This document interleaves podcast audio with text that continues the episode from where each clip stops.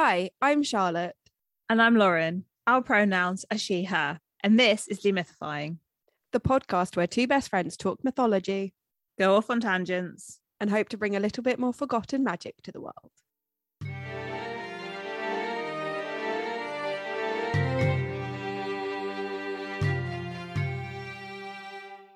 Hello, and welcome to our 2022 Black History Month episode. This year, we start scratching at the surface of some African myths. Now, we do appreciate that we will need more than one episode to go deep into many of the African myths that we've found since last year, but we did want to give you all a little bit of a taste. Each of the 54 African countries have their own history, and we have learned a lot about the myths and origin stories from a few.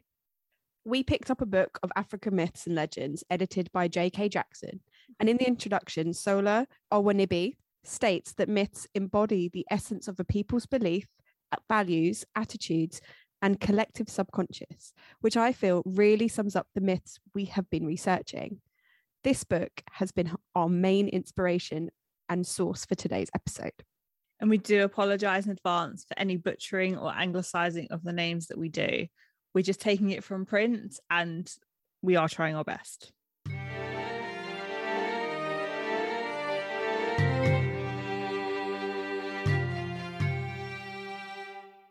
For today's episode, we are talking about the Yoruban, Yoruban origins story, the creation of the universe. The Yoruba people are from West Africa, mainly Nigeria, Benin, and Togo. Our research also incorporates stories from the Fon people and the Dahomey people. The first god was Nana Baluku, who in Dahomey tradition gave birth to Mawu, the creator god, associated with the moon. This is because before we had the earth, we had the energy of the universe. I found a picture, which is a photo by Lisa Blacker. So we're not going to put this on our Insta because we haven't got the permissions yet, but I would urge you to go and find it because it's beautiful. It is a beautiful black woman with amazing hair. She's holding, she's sitting cross legged, holding a snake in front of the moon. She gives me Lizzo vibes. I'm getting Lizzo vibes, and I like the, you know, the lights and the on the water and in the sky and all the stars and stuff. So I think it's I think it's really powerful and it's really really beautiful. Mm, that's so pretty. So Mawu gave birth to Oloran, right? Correct. Olaran is considered the ruler of the heavens, the supreme ruler of the sky, and the wisest of the gods. The most powerful goddess was Olukun, ruler of the seas and marshes. So Olukun is highly praised for her ability to give great wealth, health, and prosperity to her followers. Both deities were said to be content within their kingdoms. And I've since read that Olokun has been viewed in various forms as male, female, and androgynous. Androgynous. I've also read that. So next we have Abatala, who is the sky father and the creator of human bodies. It is said that one day Abatala looked down upon the earth and felt that it was barren, that it needed mountains, forests to brighten it up, to stop it being so dull. Abatala went to Olaran and asked for his blessing to work on the earth and provide hills, valleys. And Olaran told him that he would not help him, but he was to visit Olaran's son, Orunmila. Who's Orunmila? So Orunmila was the oldest of Olaran's brood and had the power to read the future, but also understood the power of existence.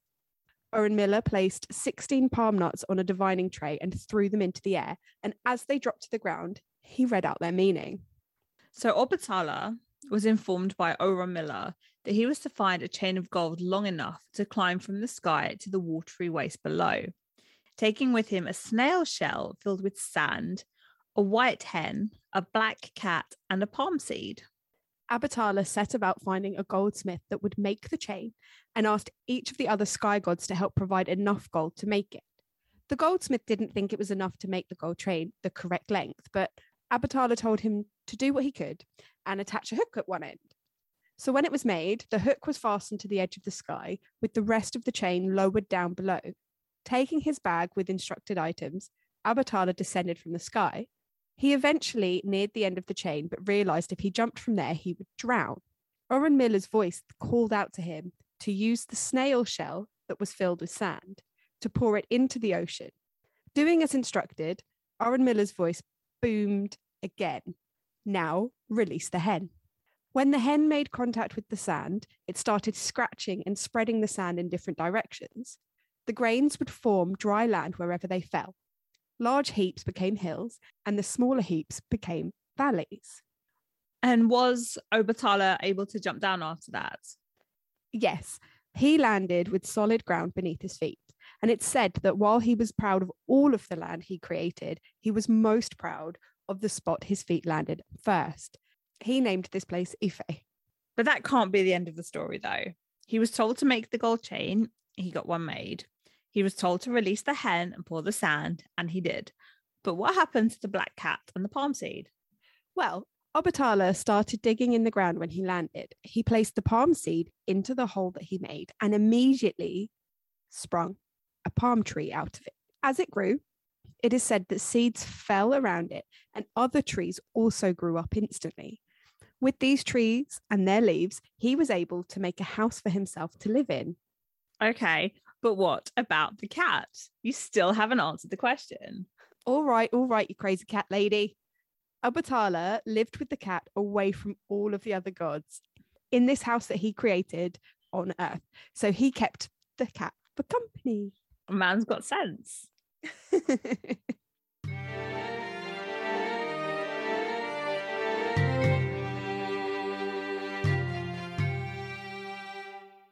So this leads me on to Obatala creating mankind.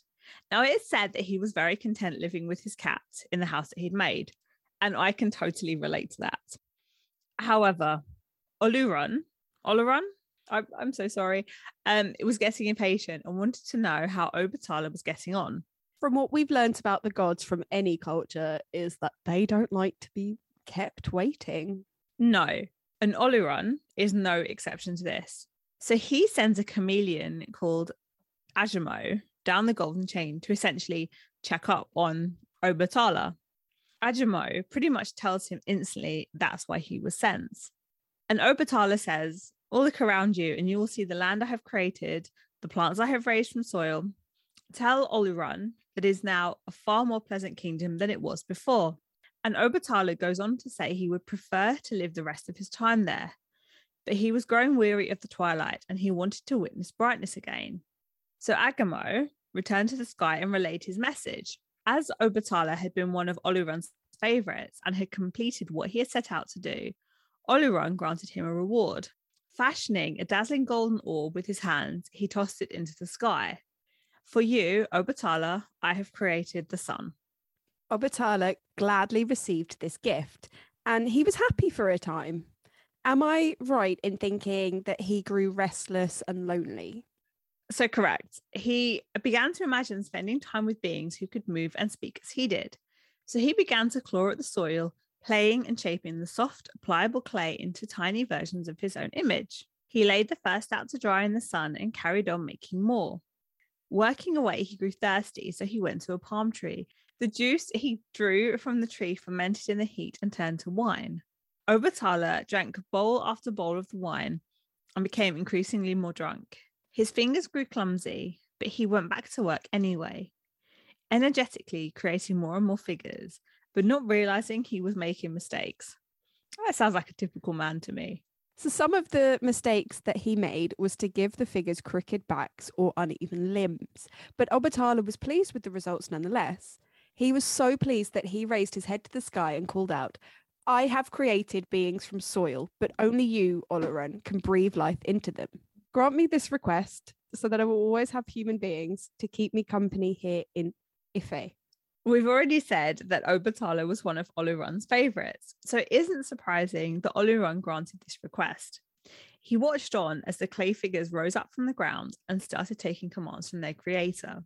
They started to build houses next to the solitary house that stood in Ife, which grew into the first Yoruba village.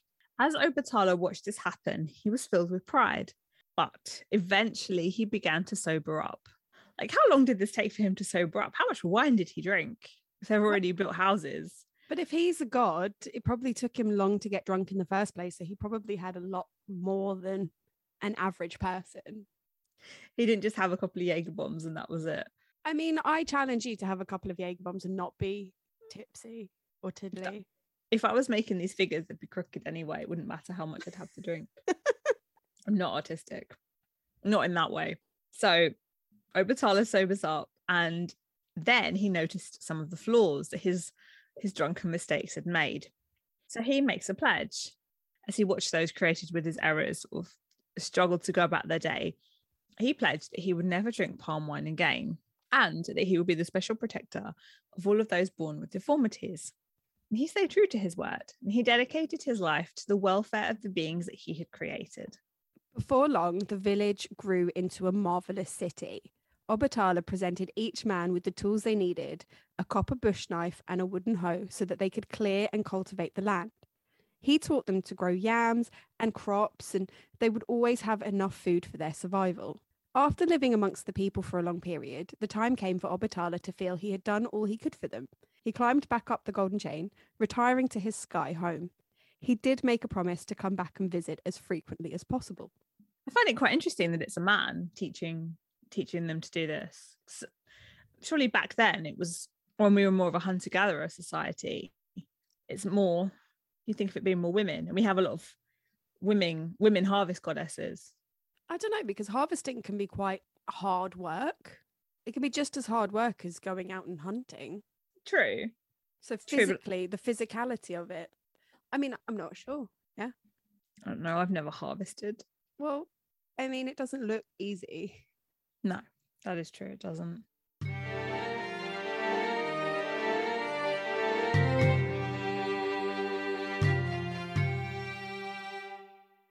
There is a continuation to this myth that one day I hope we get into. And I definitely went down a rabbit hole that started with loving color.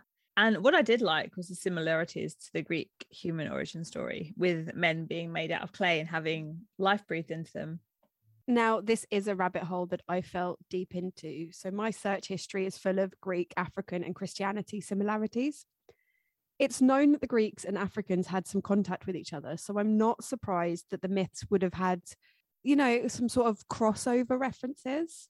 But also, the nature of myth is that they tended to be orally passed on, and stories would have been known to the majority of the people listening. So, the book that we got this beginning myth from states every generation brings a new emphasis, but the fundamentals remain the same a desire to understand and describe the events and the relationships of the world. And I think that's true of all the cultures that we have kind of come across or researched so far. With the migration of people and armies coming in and taking over, say, a village, stories would have been passed on and interpreted and retold. So it doesn't surprise me that stories would have been, you know, taken as much as they would have potentially taken treasure or loot. Well, they definitely did, not potentially, they did take treasure and loot. I'm not here for the treasure. I just want the stories.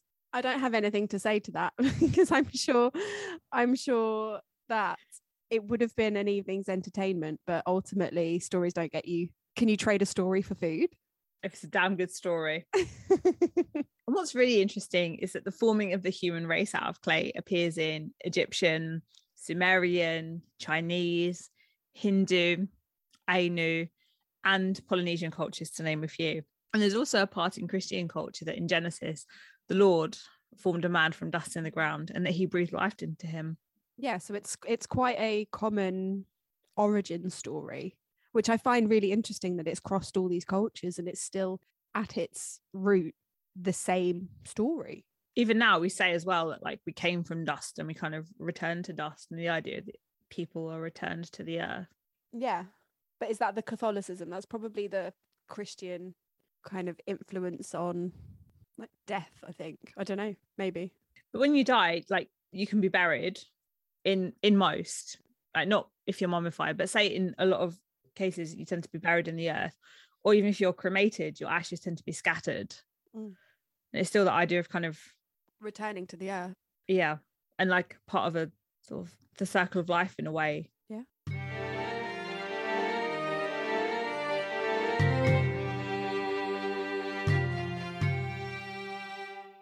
So everyone, thanks for hanging out with us today. Follow us on Instagram at Demythifying the Podcast for more of our mythology based content. And if you're liking what we're doing, please rate us and subscribe. Also, check out our website at www.demythpod.co.uk. We'll see you again next time and check us out wherever you get your podcasts. She's been Charlotte. I've been Lauren. And together we've been demythifying. Bye.